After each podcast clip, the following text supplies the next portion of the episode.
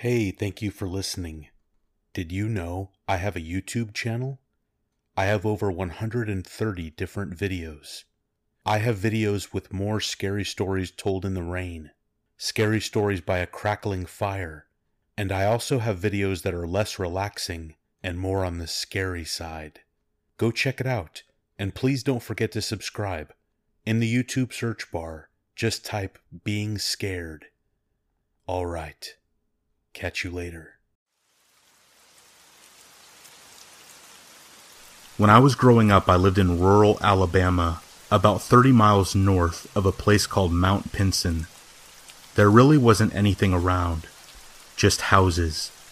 Nothing like a neighborhood in the traditional sense. No stores, nothing. We had one police officer, and he was pretty friendly. He was my best friend's uncle. He would often let us ride around with him because nothing really ever happened. There wasn't a recorded murder or anything beyond someone being drunk and a public nuisance. He didn't even arrest people for that. He would just ferry them home. We had this lady who was all alone. Her husband had died a few years earlier, and she was very lonely. She called this one cop over everything. If some kids were in her yard playing, she would call this cop, saying she was being harassed. She did it because she was lonely and just wanted the company. No one could figure out why she wasn't just nicer to the kids or anyone around the neighborhood. One day there was this new kid kicking around near this little spot that we liked to hang out. It had a nice climbing tree and a rope swing. My friend and I, being interested in this kid, introduced ourselves. He told us stories of living in a big city and how fun it was. We were mesmerized at the time. He taught us some new games to play. We generally had a good time. Unfortunately, his father was a real jerk. It turned out this kid was the mean old lady's grandson, and his father had lost his job and went back to stay with his mom while he recuperated. Since the kid was around, she had warmed up a little to us and would invite us over for snacks and stuff. We obliged, being kids, because we were always down for some free treats. One day, the new kid never showed up to our little spot again. We figured he was busy with his grandma and was just doing other things. A couple of days went by, and my friend told his uncle.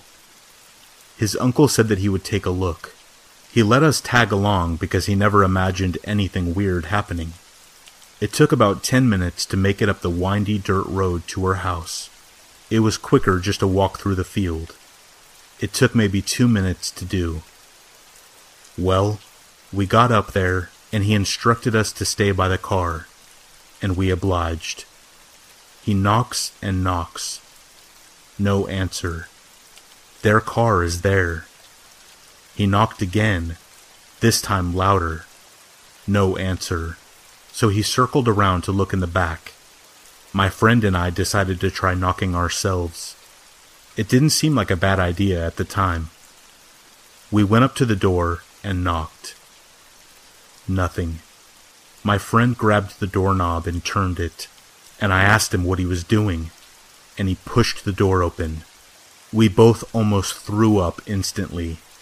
It was like the smell was a physical force and pushed up against us. It was so vile. You can't even imagine. My friend's uncle made his way around, and when he got to the porch, by the smell, he knew immediately what had happened. He instructed us to go to the car and wait.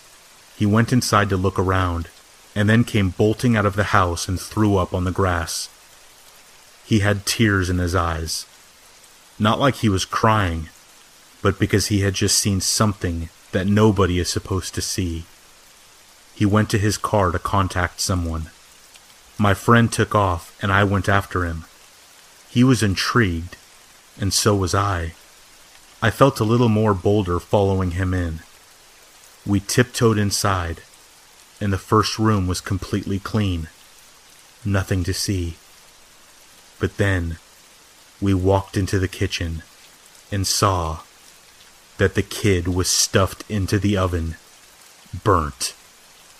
He had clawed at the glass front of the door and actually scratched it. You could see his hands, his face. It looked like he was still alive, trying to get out.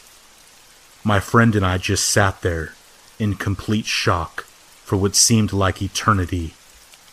It was so surreal. My friend's uncle snapped us back to reality as he came running in the house and grabbed us, screaming, yelling, telling us never to disobey him again.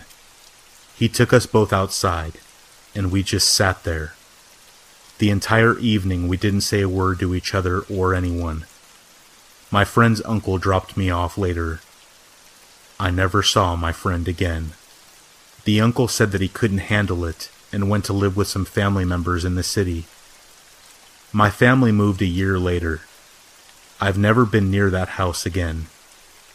The uncle ended up drinking himself to death because of depression. A farm that was near that house ended up having some sort of infestation, and they lost all of their crops. This weird circle of death seemed to expand around that house.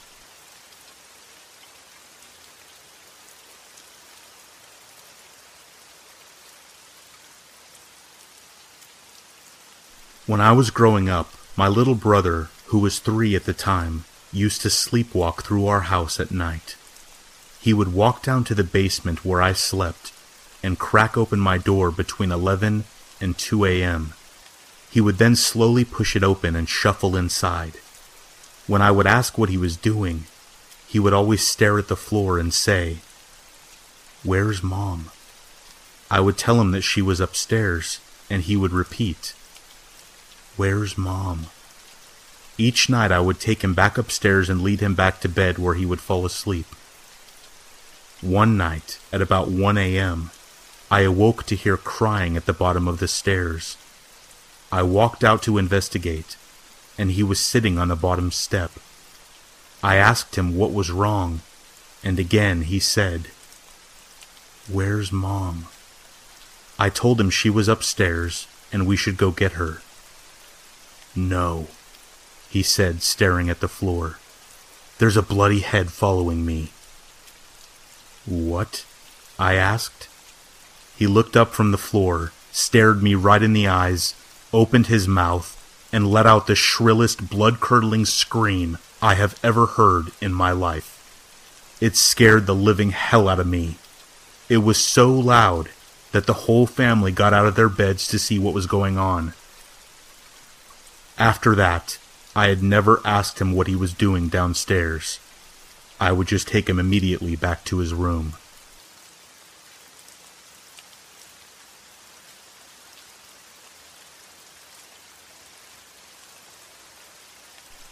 This happened in 1996. I was in my mid 20s.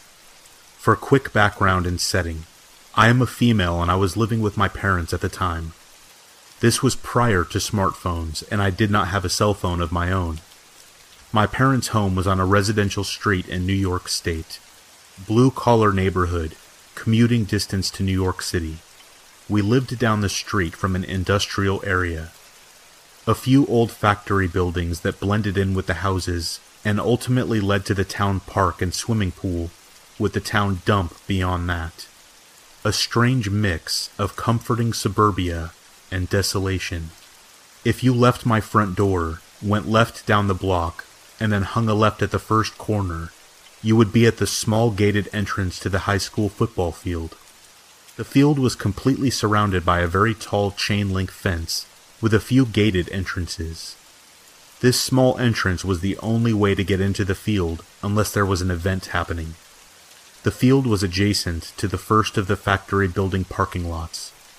I felt very lucky to be so close to the field because it had a track around it. The track ran directly around the field and separated it from the two large sets of bleachers. This was an old stadium, even in the 90s, and while the home bleachers had been updated to metal years before, the visitor bleachers nearest the entrance were still wood. The track was dirt. It was softer on the knees than concrete, so I liked to nip down there in the morning before heading to my train and do a quick two or three mile run for exercise. I usually had the track to myself in the mornings.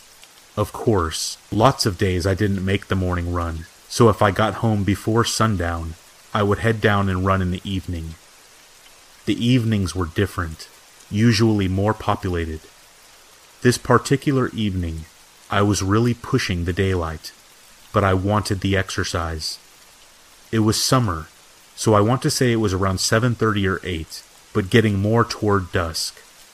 There are the usual neighborhood guys playing soccer on the field and three other folks on the track walking or running. A middle-aged man, an older woman, and a woman a little older than me in a pink running suit, or maybe just pink sweats and hoodie. I was feeling annoyed because it had rained and the track was not in great shape, so there were still muddy patches and uneven parts. It was hard to keep your pace when you had to dodge them along with watching for other people. I was wondering if the other people on the track had been there a while.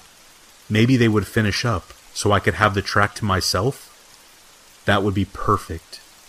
I was getting into it, listening to my music, and after three or four laps I looked around to see that the older woman and the middle-aged man were gone. Yes, just the soccer guys and the pink lady now. I was doing my best to keep away from her on the track. The soccer guys started to gather up their stuff and walk off the field toward the gate, at the corner by the old bleachers, dispersing back to their homes. It's just me and her now. I glanced back over my shoulder to see where she was. She was closer to me than I had thought she should be, so I picked up the pace. She can't have much longer. Maybe I'll get my last mile in, in peace, I think. Then, I see she is gaining on me. She's picking up her pace, and I notice she is looking at me. She's looking at me expectantly, like she wants something from me. Do I know her? I really don't want to get into a conversation right now. I go a little faster as I'm passing the home side bleachers. She breaks into a full on sprint and is suddenly on my left, reaching out to grab my arm. I'm startled. We both stop in our tracks, and I pull off my headphones. She leans in close and says low and slow, I was going to leave earlier, but you were still here, and I didn't want to leave you alone. Oh, great. I back up and start to cut her off and tell her that I'm fine, no problem. But then she says it. There's a man under the bleachers. At that point, I looked past her across the field, and I see him, sitting under the old wooden bleachers all the way at the back, against the cement wall, kind of blending in. I can make out the grayish hair, beard, and white tank top. He's just sitting there on something. A bucket, maybe? Watching. I can't stay any later, she said quietly. I have to go. Be careful. She starts to walk away. Thanks, I said. I'll walk out with you. Because I have nothing to prove, and I'm going to cut my run short tonight. As we headed out of the gate, keeping an eye on the bleachers, she said something that stuck with me. She looked up at the tall fence around the narrow opening and said, One way in, one way out. She got in her car, we waved, and I headed down the block to my house as she drove off. I told my mom about it, and we decided he may have just been a homeless man sheltering under there. I would still use the track while I lived there, but only if there were other people. I always looked under the bleachers. I never saw the man again, and I never saw the pink lady again either. I did see the soccer guys and the older woman and middle aged man, and lots of other folks, but not her. When I think back on it, it still freaks me out that I ran past him several times that night and did not notice him. And I wouldn't have noticed him if it wasn't for that nice woman. She purposely stayed with me and made me painfully aware of how often I was running in what amounted to a cage with just one way in and one way out.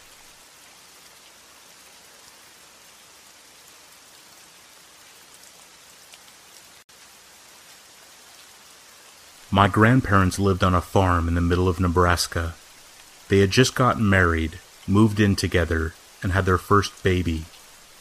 The baby was only a few months old and needed to be watched, but it was early morning and the cows had to be milked. My grandfather couldn't have done the work alone. He needed my grandmother to help. The labor was easy and only took a short while to be finished, and the baby, my aunt, had been fed a while ago and was sleeping soundly. So my grandfather and my grandmother both went to the barn to milk the cows, leaving my aunt asleep. They finished milking the cows, and my grandmother heads back to the house while my grandfather stays in the barn to continue working. But when she approaches the house, my grandmother notices the door is ajar and swinging gently in the wind. She figures it is probably nothing, but is nervous just the same. She calls for my grandfather, who reluctantly comes to soothe her nerves. They enter the house together and hear the sound of the toilet flush just ending. It was strange, but farmhouses in this area at this time had rather shoddy plumbing, so while they become more nervous, they remained calm. They then picked up their paces and headed towards the cradle where my aunt was screaming. The light, hanging down from the ceiling, is swinging violently as if it was just thrown on. My grandmother goes to pick up my aunt and notices a black hair on her white gown. Both of my grandparents had white blonde hair, and there is no one around, and there is no reasonable explanation for this hair being there. My grandmother becomes hysterical when my grandfather notices the latch to the attic is swinging as though someone had just crawled up inside of it. He goes towards it, readying himself to open it.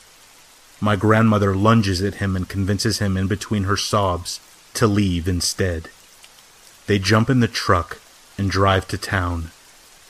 They never found out if anyone was in the house or not. However, a week later, Charlie Starkweather was found less than 30 miles away from their home. He was, I believe, the largest serial killer in America for a short time when these events transpired.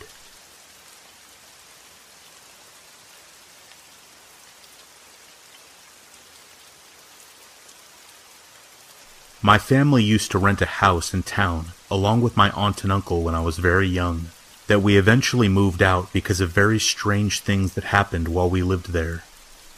But the most memorable and final straw was the night that my aunt was using the toilet and just happened to look down at this small hole in the floor that had been there since we moved in. And she saw a man standing in the basement, looking right back up at her, smiling. My aunt ran out of the bathroom and screamed for my uncle. After explaining to him that there was a man in the basement, my uncle went and got my dad, and they both went down the basement stairs, where they found nothing but footprints in the dirty floor where someone had been standing and moving around, directly underneath the hole.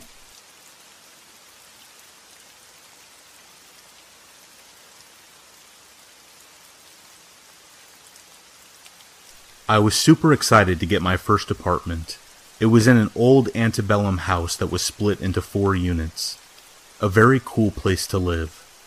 However, every time I was taking a shower, I would get this overwhelmingly creepy feeling, like somebody was watching me. Then the dreams started. I kept dreaming about this old lady in a pink nightgown. Sometimes she just looked frail and sweet, and she would say that I should go with her. She never said where we would go. Other times, the dreams were terrifying. Her eye sockets were empty. Her hair was greasy, stringy, and falling out. Her mouth was twisted in a tormented scream, and she would frantically claw the air, trying to grab me. The longer that I lived there, the more menacing the dreams got. Also, the feeling of unease and the feeling of being watched in the shower increased dramatically. By the time we moved out, I couldn't close my eyes in the shower. It sounds silly, but I had this overwhelming feeling that I was going to die if I had my eyes closed for too long. After moving out, I discussed all these weird feelings with a friend of mine who had recently moved into a house across the street from the old apartment. I was trying to laugh it off. He said that another friend of his used to live in the apartment above mine several years ago. An old lady died in what used to be my apartment. Nobody else wanted to live in that unit for more than a couple of months at a time. The building recently burned down. The fire started in my old apartment. They still don't know what started the fire. It still creeps me out when I think about it.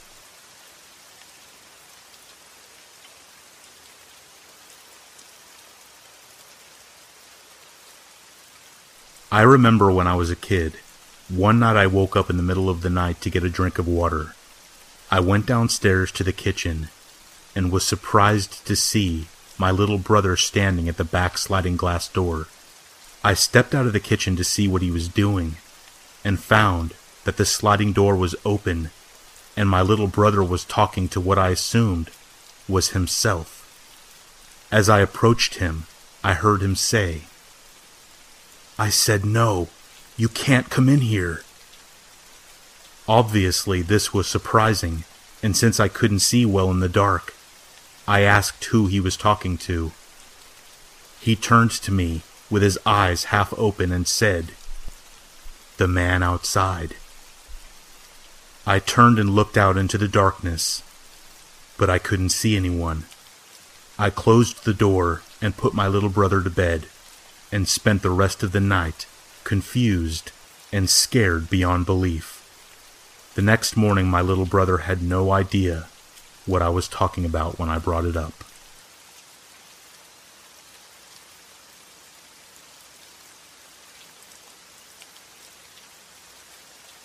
When I was a kid, I used to ride my bike almost daily to the local library branch a few blocks from my home. One day when I was about eight, I rode down to the library like I normally did, parked my bike by the bike rack near the back entrance to the building, went in and browsed for whatever an eight year old boy would read, checked out a few books, and left the library. When I came out, there was a man standing over by the bike rack. I didn't think anything of it, so I just went over to get my bike so I could go home. As I went to get on my bike, he said, Hi, my name is John. Then he asked me, What's your name? I was a stupid kid, so I told him. And then he said, I work with your mom, you know. What is her name again? So again, stupid kid, I told him, and then he said, Well, she wanted me to show you something over there behind those trees. In hindsight, and upon many years of reflection upon this incident, the guy sounds like the most inept kidnapper in history. It's like he was reading from the script of How Not to Abduct a Child. However, it was 35 years ago, and the most education kids got about this kind of thing was just don't talk to strangers. My parents were great, but this was just not something people worried about all that much back then. I was a bit creeped out when he said that my mom wanted him to show me something in the trees, and my radar for this is weird went up. I politely declined the invitation to the woods and hopped on my bike to pedal home. As I turned away, he grabbed the bar on the rear of my seat to keep me from pedaling away. Now I was scared. I jumped off the back and re entered the library. I made my way to the circulation desk and asked if I could use the phone. The woman at the desk told me that the phone was not for public use, so I left the library again from the back entrance. The front was always locked. Happily, my bike was still there, and the creepy man was gone.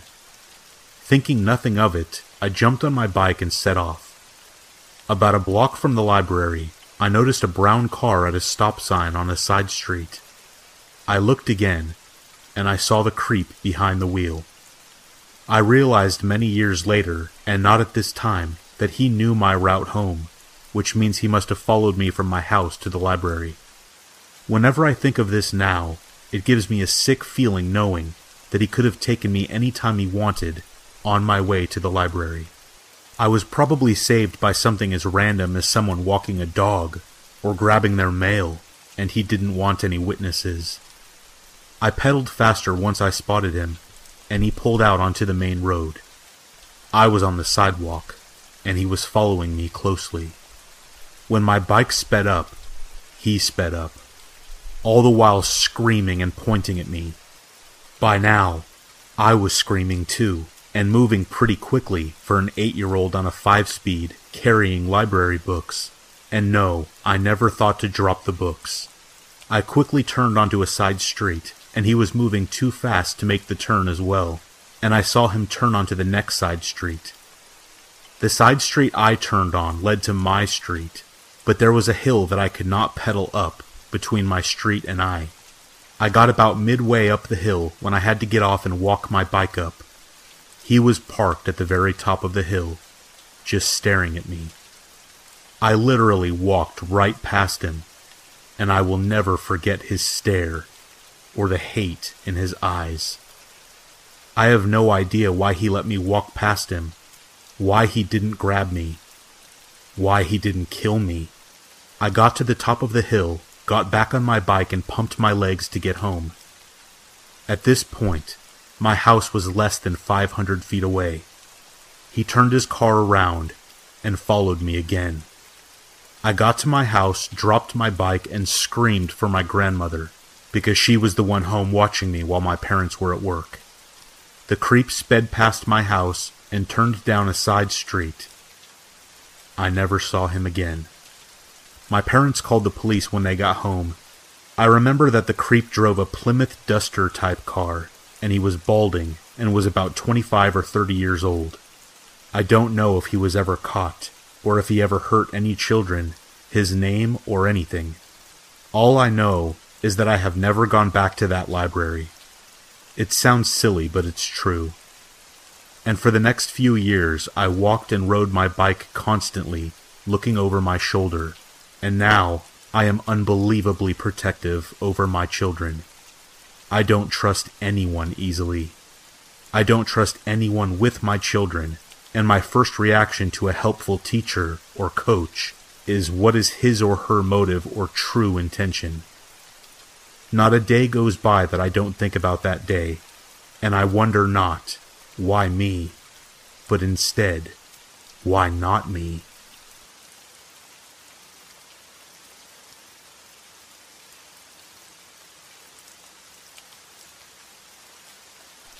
My girlfriend was living with her mother at the time, and there was always this little kid from across the street who would just stand and stare at the house.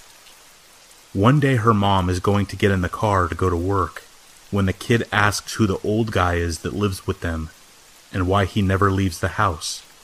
Her mom is pretty puzzled and asks, What guy? She was divorced and there were no males living at the house. The kid looks up to the second story window that he is always staring at, points, and says, The guy who was always standing there staring out the window. Kind of scared, her mom replies that there is no guy that lives with them.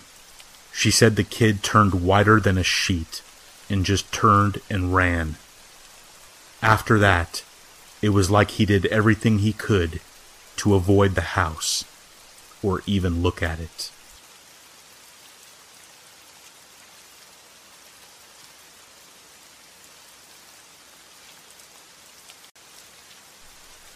I was in Taiwan one year when I was younger and had traveled to a busy night market. These are popular gatherings that usually operate in the evening. Nearby, I spotted a sign for a net cafe in a five or six story tall building.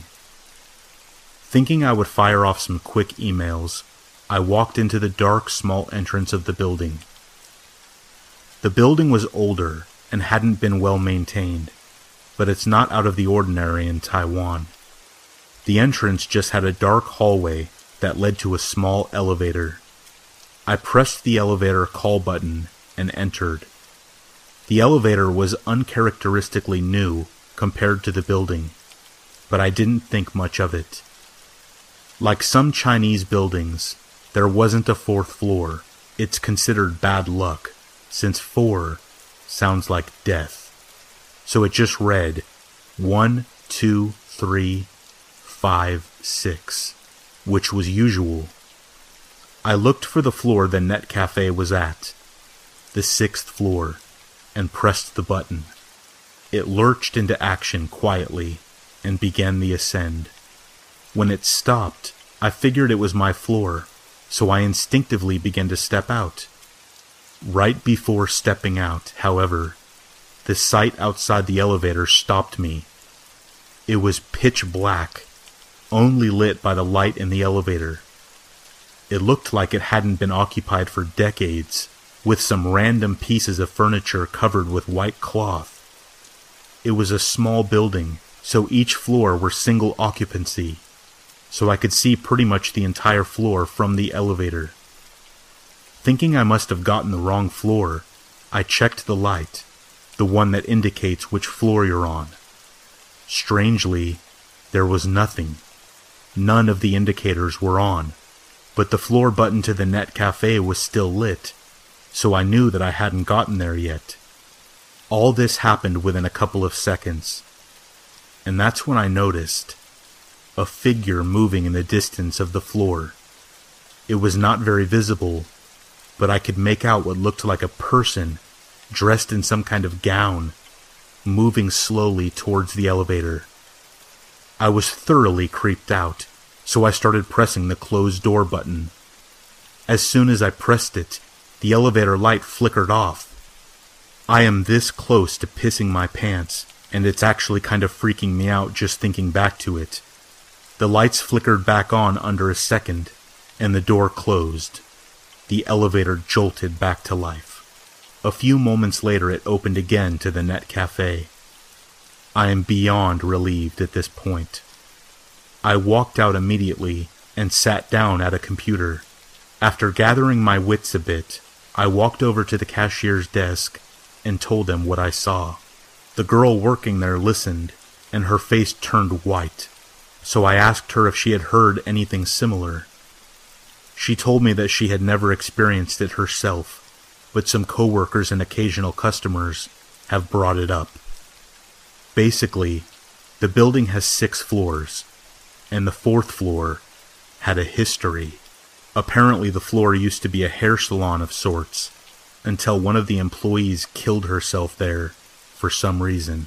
She slit her wrists over the hair wash station and died. The store continued operations despite stories of weird appearances when customers got their hair rinsed, the water would look a little red, like the customer was bleeding. Things like that. And a couple of people reported seeing a figure walking away in the mirror. Naturally, the business closed down a few months later. The building owner tried to re rent the place out, but never had any luck. Most businesses are quite superstitious, and no one wanted to rent the fourth floor after someone had died in it, even at a very cheap price. Finally, after dropping the price to nearly nothing, a stationery supply store wanted to rent. During the renovations of the floor, however, several accidents would happen. Tools would end up in strange places. A mirror from the previous business shattered when no one was around. And finally, a worker had his hand jammed between the elevator doors when it closed on him unexpectedly. The workers refused to continue working, and finally, the business left, and the building owner finally gave up and shut down the floor. He then had the elevator company come in to replace the panel so that the elevator could no longer go to the fourth floor. Let me repeat that. The elevator was programmed to never go to the fourth floor. It doesn't even have a button for that floor.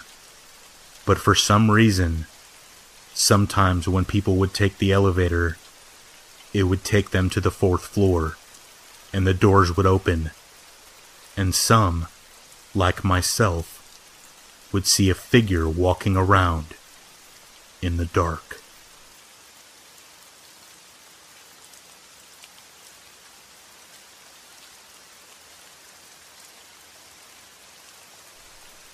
When I was a teenager, I was waiting at an abandoned mall in downtown Sacramento to meet a dealer to buy some pot. This was back in the day, so payphones were still functional and in pretty common use. As I was waiting, the payphone in the parking lot started to ring. Keep in mind, it was after dark on the outskirts of downtown, and not another single person was around. Out of curiosity, I walked over to the phone and picked it up. The man on the other line asked, Is this Pete? My name isn't Pete, and so I said no. The man ignored me and said, Pete, I want you to do something for me.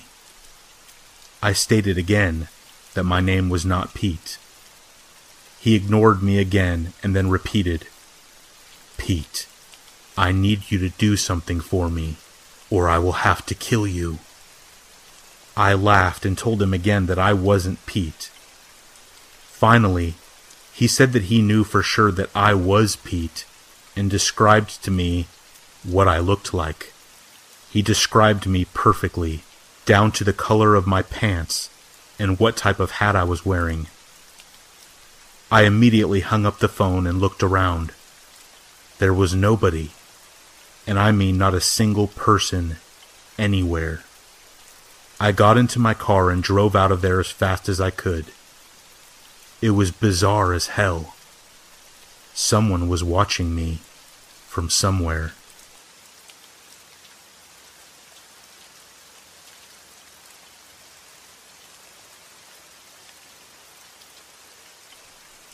Several months ago, my cat went missing in the woods, and I had to look for him. It was late at night, and the moon was a thin crescent, so the only source of light was my flashlight.